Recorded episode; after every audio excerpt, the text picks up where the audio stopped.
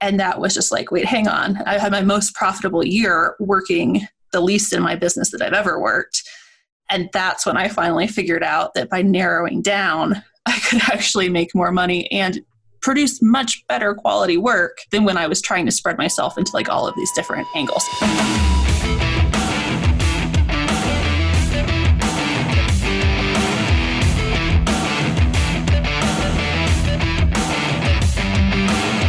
Hey, feasters, welcome to episode 7 of season 8 of Living the Feast. I'm Jason, aka Rez, helping you grow your business by having a conversation with someone who's been there, had success, and built a business designed around the life that they want to live. That's Live in the Feast. If this is your first time listening, hit that subscribe button so that you do get notified every time a new episode drops. Live in the Feast is in your podcast app of choice. If you're listening to some random new one that it's not, well, let me know. I'll get it in there. If you've already heard the show before, why not leave us a, a rating and review on Apple Podcasts or drop us a comment in Breaker or Castbox? Today's co host I'm super excited to bring here is Erin Flynn. Erin has been building websites for 20 years and has had a number of pivots and adjustments in her career. I met Erin a number of years ago through a mutual friend of ours, and we've had some amazing conversations over the years about our businesses, as well as life. She's one of the great ones out there who not only talks the talk, but walks the walk. She helps other freelancers, designers, developers, marketers in building and streamlining their businesses, but she also does client work. She simplifies everything in her business and builds it so that it's streamlined for success and profitability. In this episode, we dive into her journey from being an overwhelmed person with boxes and products filling her entire apartment up to now how she's built her business so that she's able to take off comfortably for the next few months while on maternity leave. We also talk about what the most important things to do with potential clients to understand if they are a good fit for you, but also that you're a good fit for them. And most importantly, we talk about profitability from doing less. So if you're ready, let's dive in.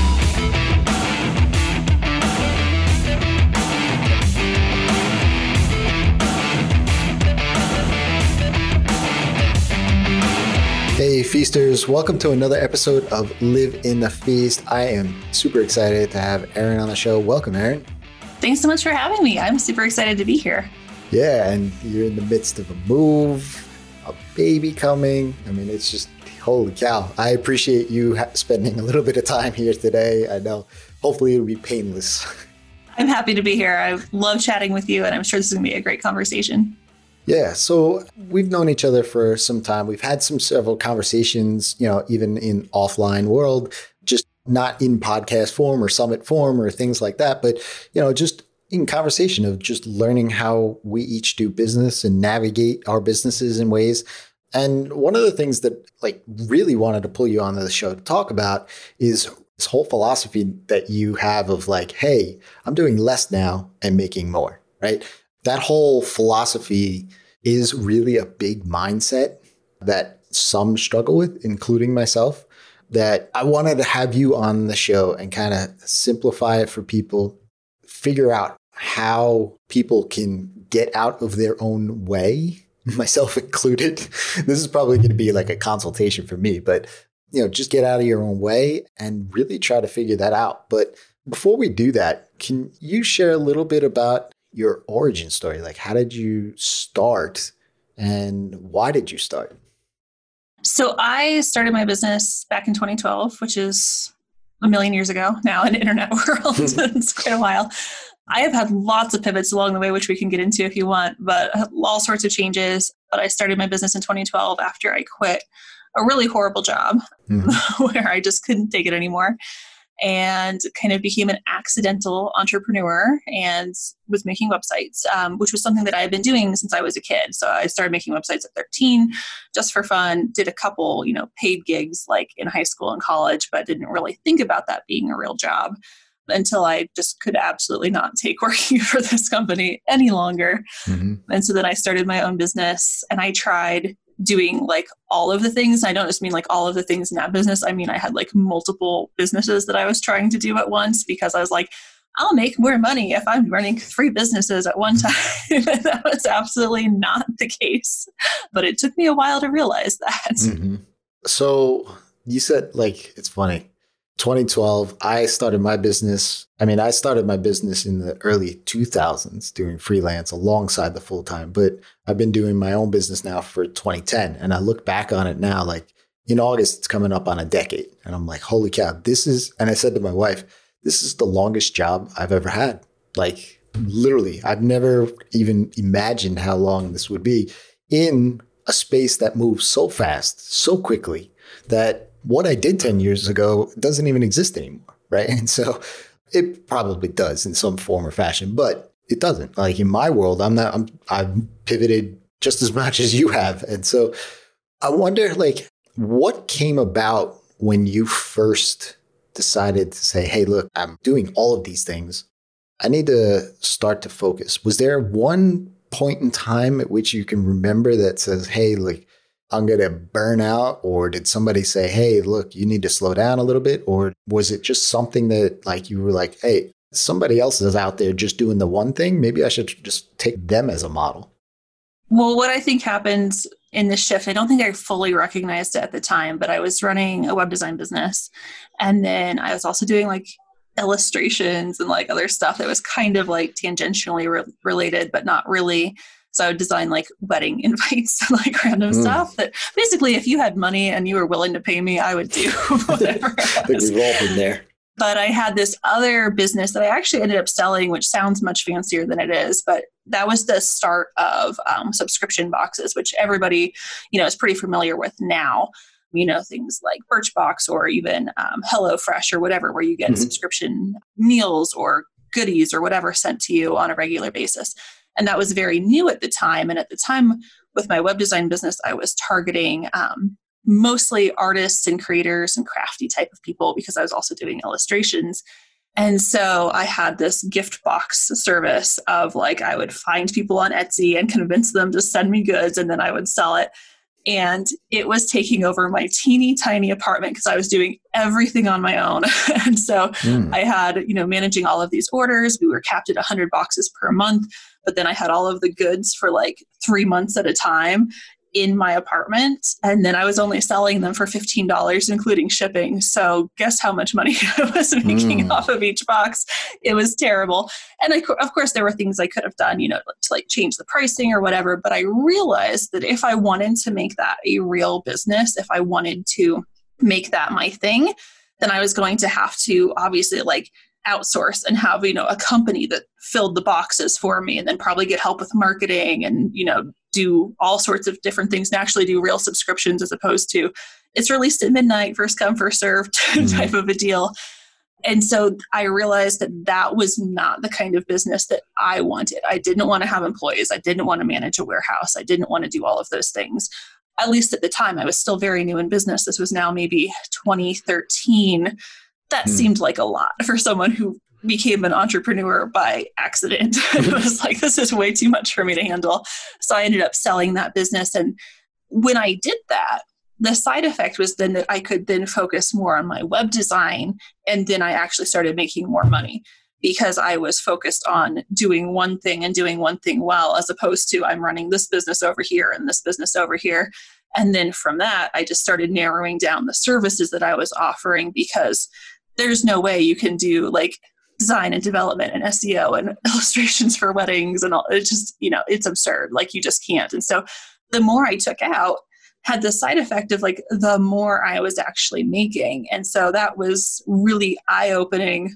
The light bulb finally went off in 2015 when we were renovating a house and I was like slashed basically all of the services except like my main web design ones and I slashed those because I was renovating a house to save money. Like I was doing a lot of the work.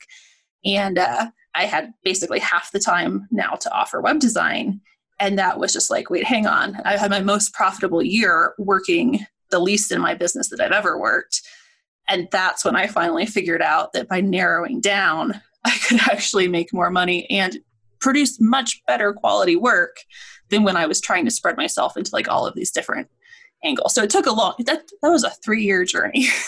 yeah. Yeah, it took me a little over 2 years to come along the same way.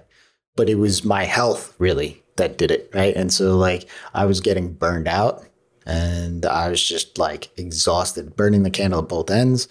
I was not doing all of those things like the marketing and SEO and all that. But I was a developer that was taking on anybody that needed a line of code written. So I was doing Ruby on Rails, I was doing PHP, I was doing WordPress work, I was going back to Ruby on Rails. I was going all over the place, right? And my brain just couldn't do it anymore. And uh, for me, it was sort of defeating because it was the second time that I had left to go do my full time thing. And when I told my then fiance for just one month at that time that I was going to go back and get a job, she was just like, yeah, that's not what you want. And I know that. So you definitely know that. And we'll just figure it out. And I was like, wait a second. What? What? She just told me not to go get a job? Like, what is going on here? Because she's the one that wants to know, make sure everything's in, in order. We're paid. We're good. You know, all that stuff. And I just said to myself, I got, then I got to figure this out. Because if she believes in me, then why am I not believing in myself? And I figured out that I was just a dog chasing its tail because every couple of months or every couple of weeks, I was relearning something that I had already learned and just trying to catch up to whatever today's technology was. And that's when I just decided to go all in on the client. What are they asking for for me? And how do I best build a solution around that? And same thing. Like it was like, I just did a whole lot less work and made more money. Hmm, there's something to this here, right? And so it's funny how you don't necessarily and i always say that that was the first time i specialized my business and you know niche down. And i didn't know it then but that's exactly what i was doing for like a week long thing where i was just analyzing everything. How did you then say i mean you were renovating a house first of all if you want to come here and help us we have a lot of home projects that we got to do but you were renovating the house. Was there ever a time where you were just like look the business is too much maybe I should just get a job at this point? Oh gosh, I think I had those thoughts so many times, like throughout, throughout. I think not actually at that time because I think actually the balance was really good. That was one of the other things I discovered was like working part time for my brain is actually much more productive for me. So Absolutely. I can't put in 40 hours a week. I don't actually believe that very many people in this world can actually be productive for that. Mm-hmm, mm-hmm. There may be a few magical unicorns out there, but for most of us, we are on average productive for about two to four hours per day. And so actually that was kind of when I was like the happiest balance with my business because I was, you know, busy doing like some renovation things over here and then I would go to my business and I'd be excited and energized and I would have all of that brain power to actually, you know, put in the work. And so it ended up being like a really good mix for me to like have like other things that I was doing outside of work. So it wasn't like at that time I did not feel overwhelmed. I actually felt just like really good about things. And so that's when I was like, okay, now I can see how I can apply this, you know, to the rest of my work going forward. Before that, I definitely had lots of thoughts of, oh my gosh, I should just get a job. Like, this is too hard. Like, I'm doing too many things. I'm stressed out. I'm working, you know, ridiculous hours and I'm still not making money. So it was really just that kind of like 2015 home renovation that changed my whole perspective. And as stressful and crazy as it sounds to be working and doing a home renovation at the same time, it was like the best thing that could have happened. Yeah. I mean, it's why when you come back from vacation, you feel so like everything seems organized up in your brain, right? Because you just refresh, it's a reset button. I totally get that. That's why, and I try to tell other developers and designers and things like, hey, when you, and hopefully no clients are listening, but if you have a vacation, give yourself another day. If you're coming back on Monday, tell your client you're coming back on Tuesday. Right? Give yourself that day to get some stuff for your own business done, right? Because as soon as you come back, everybody's going to light you up. They're going to want requests and all the rest of it. I'm going to add on to that really quick. I always tell people I'm leaving a day or two earlier than I actually am because you know there are those last minute can we squeeze this in type things. and if you are literally like leaving, you know, in an hour, it's just going to make you stressed out and you're going to be like, now I have to bring my laptop to the beach, right? Mm. so if you can, you can just, you know, sneakily say, I'm leaving this day and then, you know, not, you can catch up on some things. It sounds bad, but in reality, it makes it so much better for you and your clients are able to still get what they need done. Yeah, absolutely.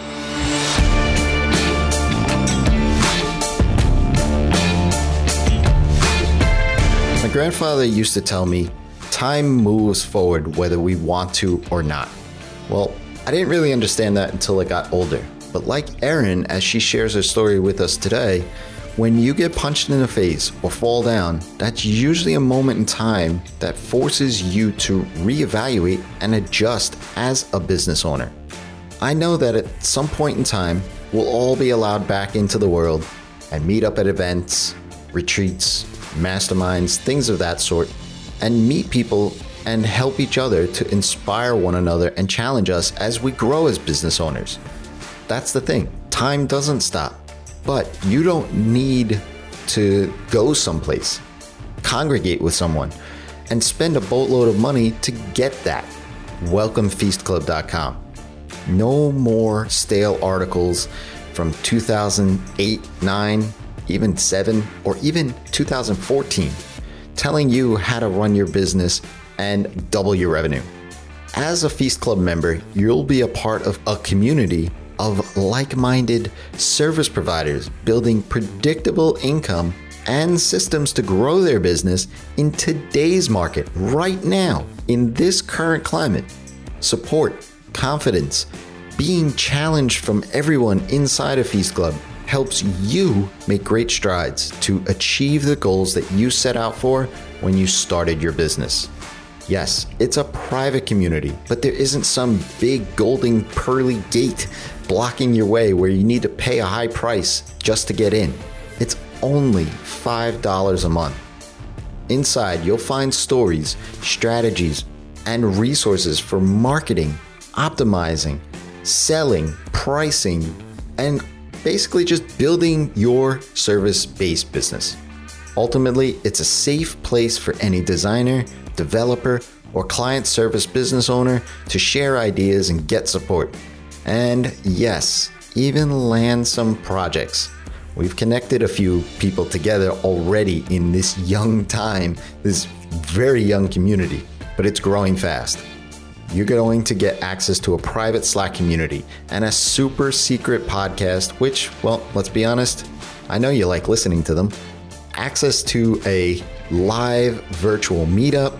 We have virtual co working sessions. All of this is just $5 a month. So if you want to check it out and join a community that's built on the saying, a rising tide raises all boats, head on over to feastclub.co today. And yes, you did hear me right. It's only $5 a month, only for a limited time. Don't know how long that's going to be as I just hit my microphone. But if you join today, you'll lock that in for as long as you're a member, I promise. So I hope to see you on the inside. Now, let's get back to the conversation here.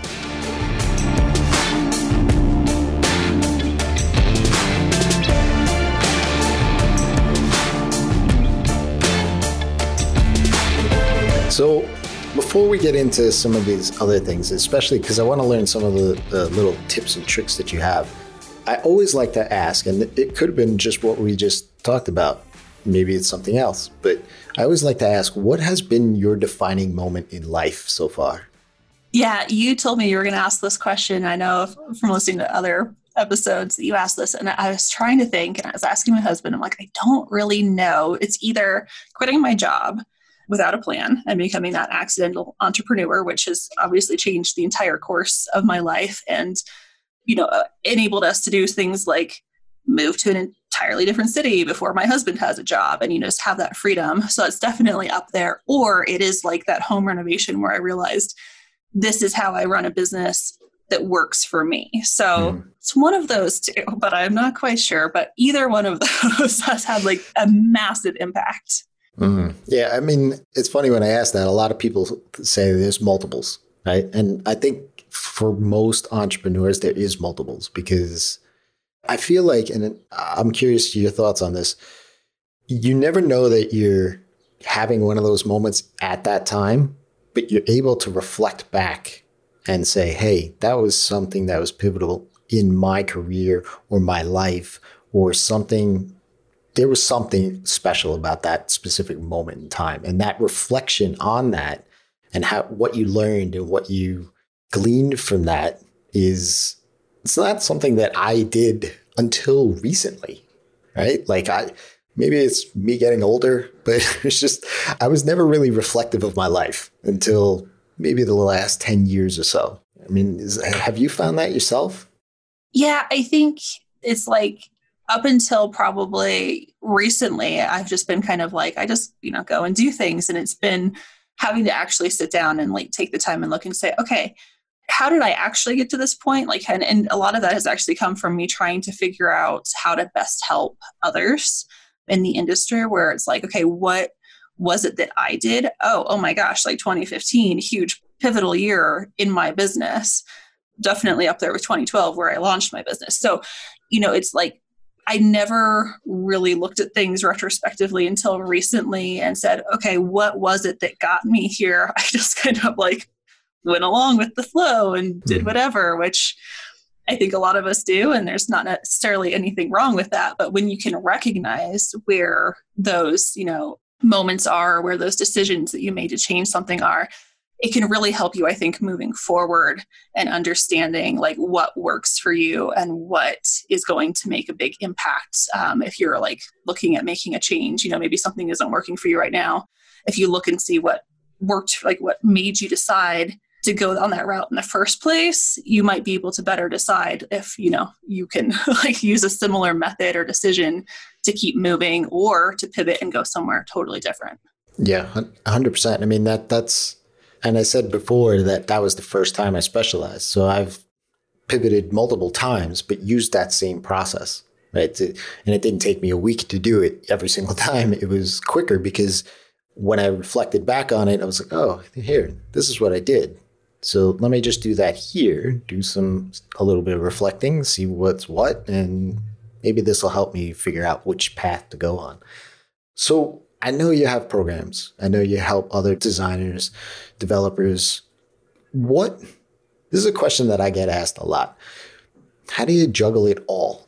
Uh, the answer is that I don't really. So my program, I'm not going to lie, there's a lot of work when you're first creating a program, when you're launching a program, when you're getting known for the program. Like that's a lot. Like there's all sorts of things that, as you know, go into like building that up. But at this point, with my program, like I'm fairly well known in the industry. I have students that do word of mouth recommendations to go like go check out Erin's stuff. It's great, whatever. I don't have to do the same level of marketing or things that I used to do. So, and I think that my services are the same way. Like I don't even advertise that I build websites anymore. But as soon as people find out that I do, guess what? They want to hire me. And so it's this very privileged place to be that, you know, when you've been in business for eight years or you know at least several years you can start to kind of step back and not have to do all of the things that you have to do in the beginning. And unfortunately in the beginning there is no way around some hustle. There's no way around mm. like you know getting known and all of those things. So unfortunately i would love to you know be able to tell your listeners that they can go from you know zero to a 20 hour you know a week and making six figures and sipping mai tais on the beach or whatever it is they want to do you know in like a month that doesn't happen but right. once you have built up your business and you you know have that foundation it's actually not nearly as much stress or as much work as it is at the beginning. So there is like a bright, you know, like a bright light at the end of the tunnel of that hustle where you can then start to relax a little bit. Never fully, you do always have to do like some marketing and mm-hmm. you know, some stuff, as you know, but you can then focus more on making your business work really, really well for you and the lifestyle that you want to live because you're out of that hustle mode and for me, you know, making a few changes to my program and how I offer support in it so that my students still, you know, get everything that they need, but I'm not in there, you know, constantly day to day trying to like start conversations or things, right? Because that's not I'm about to have a baby. Like that's not mm-hmm. something that's going to ha- like work for me in the next few months with a newborn, right? So I've kind of stepped back from that and made it in a way that they can still get the support, but they're also supporting each other. They're mm-hmm. you know getting that help that they need, but I'm also able to focus on what I need right now. And so again, it's a process, but I'm definitely not not doing it all. I'm doing what I need to do to get the results that I want and taking everything else just off my plate. I like that. Doing what I need to do to get the results that I want, right? And that's we could end the show there, right? Because that's ultimately what we all start our own businesses for. There's something that we want from our lives and hopefully we can build a business that's a tool to get us there. Exactly. So, one of the things that I always say, and this is just who I am and that sort of a thing, is that I don't know that I'll ever get away from the service work. Client services, it's just something that I do. It, I enjoy working with awesome people. And at the same time, I do help other developers and designers, right, with programs, coaching, and so on and so forth. For me, I feel that what I learned today in my client services business, if I had just stopped doing the client work three years ago, four years ago, there would be no way I could feel good about what I share with other developers and designers today. That's just me. I mean, there's so few of us that actually still walk the walk and then talk the talk. I'm curious your thoughts on that. Oh, I have a lot of thoughts on that that might get me into trouble. no, I totally agree with you. And that's why I have not given up client services completely either. It's like, especially when you're in the world of web design and development, it's like very rapidly changing. I feel like, and again, you know, like I've kind of like set up my business where I don't have to be, you know, in the Facebook group every single day answering every single question because it's a fantastic community where brilliant designers and developers are helping each other. But I don't want to go in there and be like, what do they mean by like the colors have to be like right? Or what do they mean by like ADA compliant? Like, you know, I need to still know enough about the industry to support my students. And so that's why I very definitely still do client work.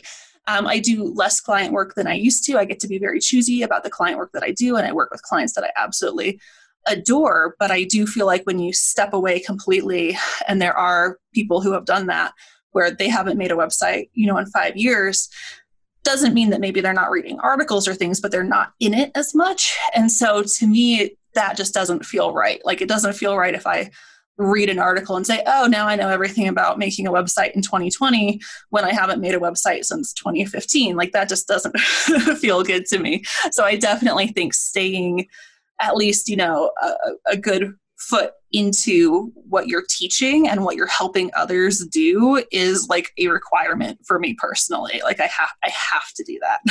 Yeah. Yeah, I feel the same way. And that's part of it, right? Like we can be choosy we can select the types of clients that we want to work with, charge more, right? Um, those sort of things. And so I know you have a lot of content, one of which I love, and I don't think you promoted enough, to be honest, is some of the things that are said by clients and the responses. You have tons of that. I love that, right? I mean, that's gold. Like, if you're listening to this and you have clients objecting or giving you pushback, go check out some of Erin's responses. They're awesome. We talked a little bit about being selective about the clients. How do you go about doing that? Oh my gosh, that's like a whole, whole episode. Um, no, so I get to be selective, of course, now in a very, again, privileged way because of the business that I've built and the, like recurring revenue and stuff that I have coming in from retainer clients and things like that. I get to say no when a red flag goes off. But for me, actually, my most recent project that I said yes to was because specifically it was a Squarespace website that I had never done Squarespace before. And so many of my students use Squarespace, like they're Squarespace designers. And I was like, um, I need to know, like, you know, what they're using, at least, you know, some basic stuff. So when, you know, they're asking questions or building stuff for clients, I have a, a good idea of like what they're doing and how the process works with Squarespace. Um, and so for me, like saying yes to that client was not just, you know, like a money thing or the fact that they were lovely, like they were fantastic, but it was because it gave me this opportunity to learn something new, which you know, I've been making websites now for like 21 years. And, you know, of course things change over time, but this was like brand new to me. So that was super exciting and really, really fun to get to do. But when it comes to just like generally screening clients, like and figuring out who's a good fit, I have like an entire process that I go through. And the main thing that anybody can do and that we can link to because I have a free training on it is an intro packet which outlines all of your policies, all of how you work. Like you just kind of say, here's what you're getting. Here are things like my office hours. Here's how the timeline works. And it sets that expectation immediately. This is before you hop on a call. This is before you waste any like back and forth time. Basically, they fill out your inquiry form. You send it at the end of, you know, everything that you outline. You give them the instructions on if this sounds good, we can now, you know, move forward with the next step. And if it doesn't, they're out of there. Like they didn't, you know, waste any of your time. That doesn't mean they were a bad person. It just meant they were a mm-hmm. bad fit. And they said, oh, well, she only, you know, she's not available on weekends. Well, I really want a web designer that I can call at, you know, 5 a.m. on a Sunday morning. Well, not me. so that's one of the very best ways to screen clients and like get those expectations set up front. And so it gets rid of the bad clients, but the great clients are like, oh my gosh, you're so professional. I know exactly what's going to happen. I cannot wait. Like, let's do this thing. And so it's just like this magical little, well, most of my students use a PDF, but some do videos, some do other things. Mm. It's like, I don't know. I, I, love it. Like I super geek out over intro packets and seeing like how my students modify them and what they put in because every business is different. And it's just mm-hmm. such a mm-hmm. cool way to, again, set those expectations up front and screen out clients who are not a good fit.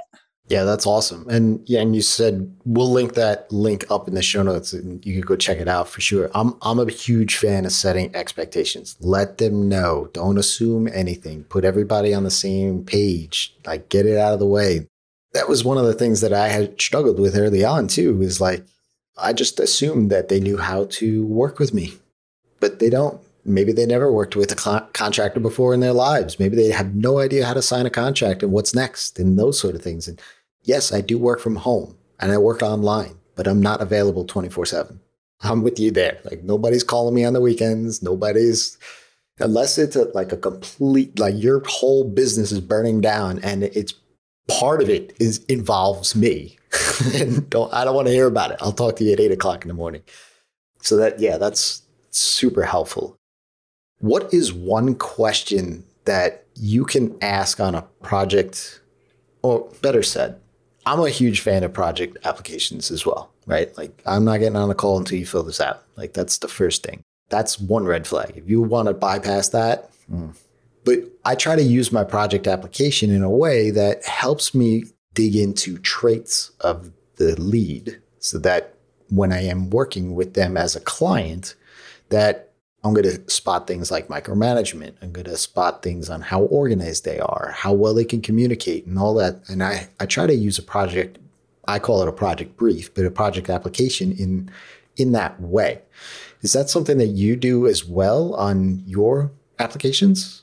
Yeah, so my well, I call it an inquiry form, but yeah, it's same deal. It's mm-hmm. it's fairly thorough. Um, I do try and make it as easy to fill out as possible but I ask things like for web design, it's like, are we doing e-commerce? If yes, like, you know, give me some details on what it is, especially because personally I don't do like e-commerce hmm. shops. I do like if you have a digital course or something, we'll figure that out. But I'm not doing like a full-on shop.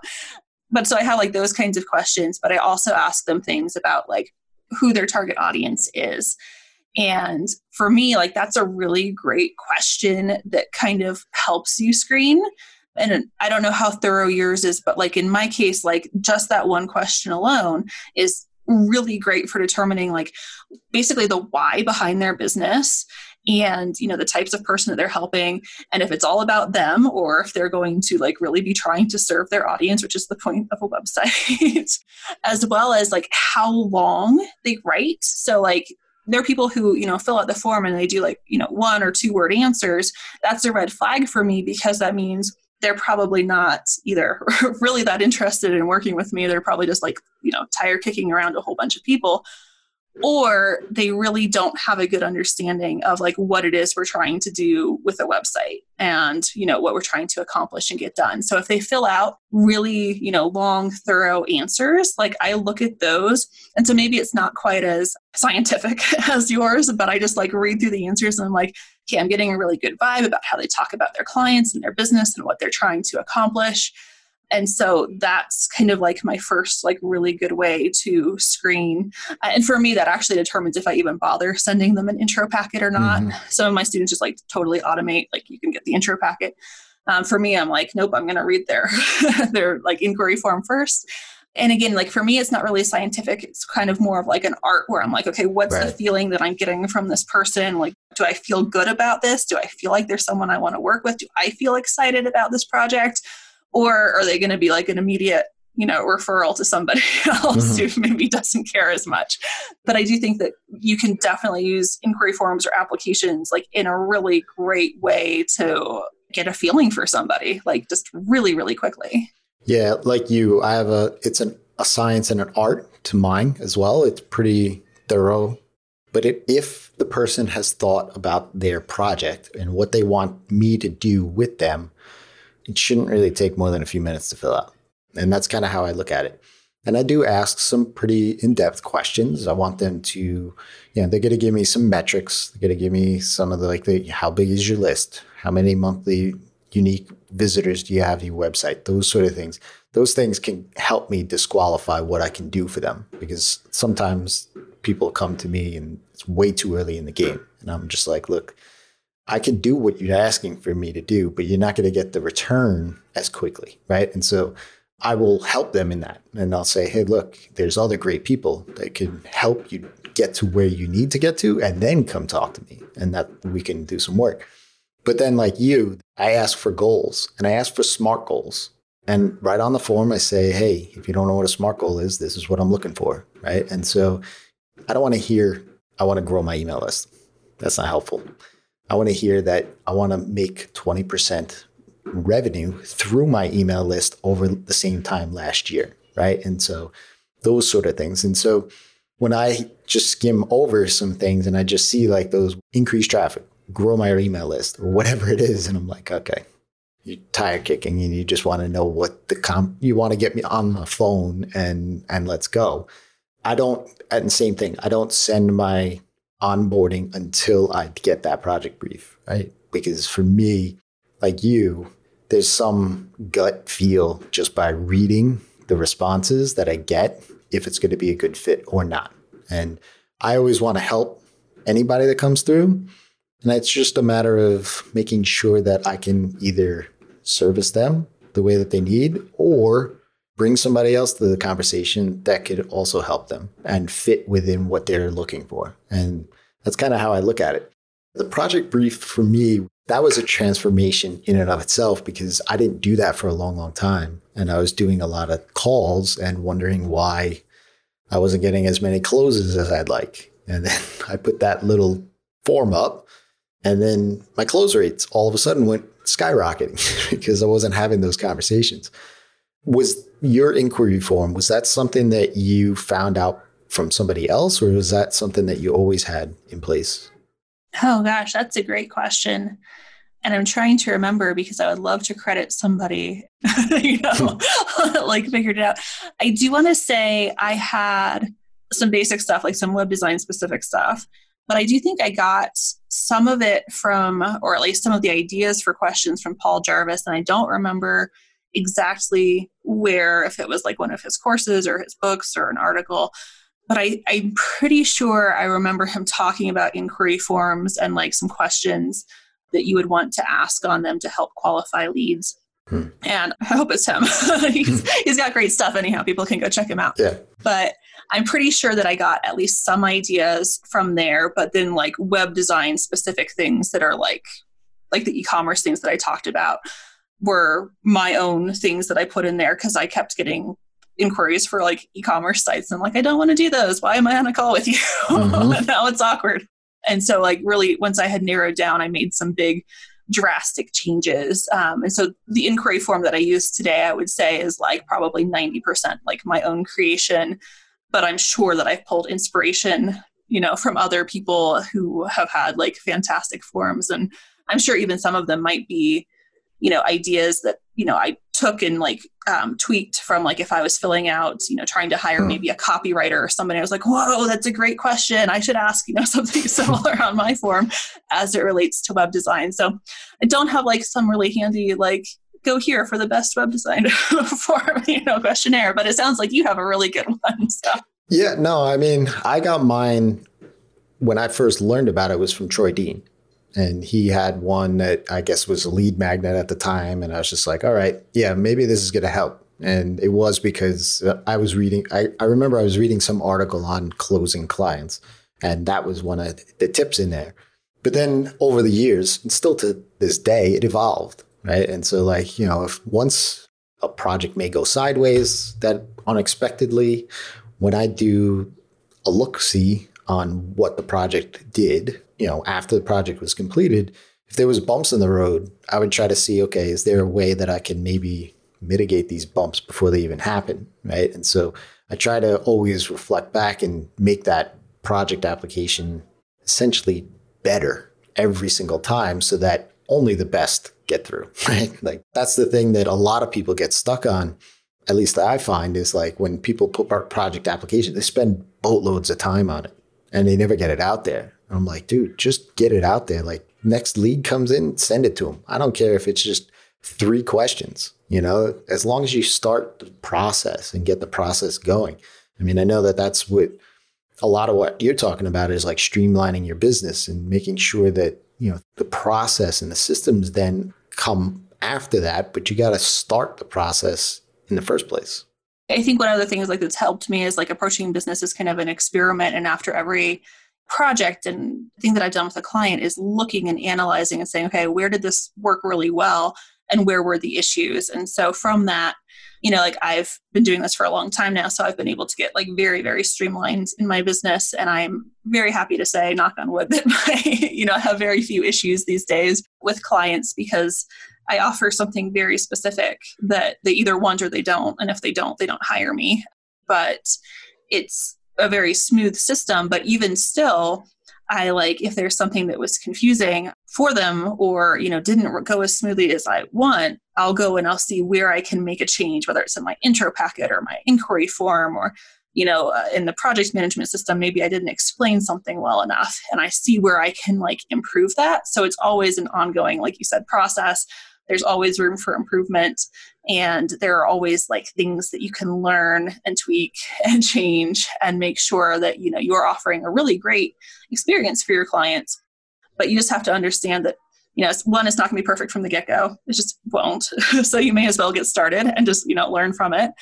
And two don't expect every single thing to work for every single client because every single client and project is going to be different too. So you also have to you know take things with a grain of salt like was this a great client was this project great if yes then like of course all of your processes should you know maybe like get tweaked and kind of like follow along to make things great for similar people but if you did let you know a bad client you know someone who's not necessarily a bad person again but just a bad fit for you through the door well, you know, maybe you don't need to change your office hours so that you can accommodate those 5 a.m. phone calls. Maybe you just need to do a better you know job screening in the future. So there's all sorts of ways that you can analyze your business and make sure that it's working in the best way for you and the right clients for you. Mm, i love that. That's a perfect way to end this. But before i do before i let you go i usually say what's up next between the next six to 12 months. But the baby on the way i know exactly what you're going to do over the next six to 12 months. So after that What's up next? So I am actually shifting my business a little bit. So web designers, developers still 100% welcome. You are my people.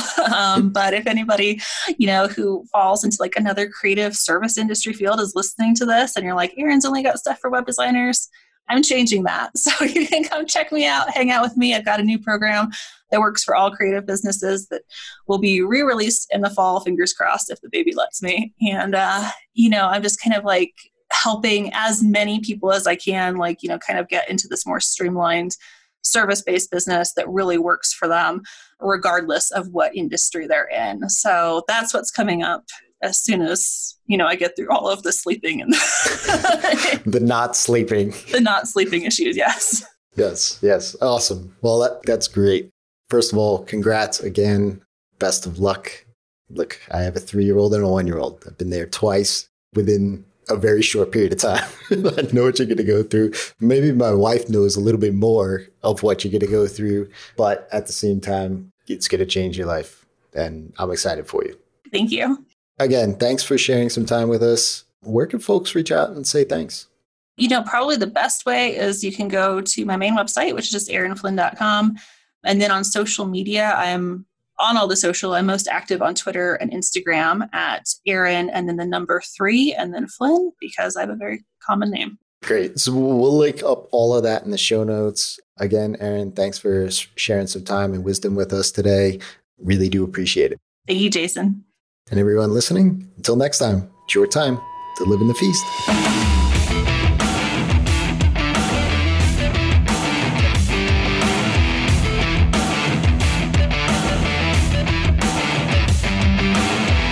You've enjoyed today's episode, I can speak for both Erin and myself by saying that we would love to hear the one takeaway that you got from the episode.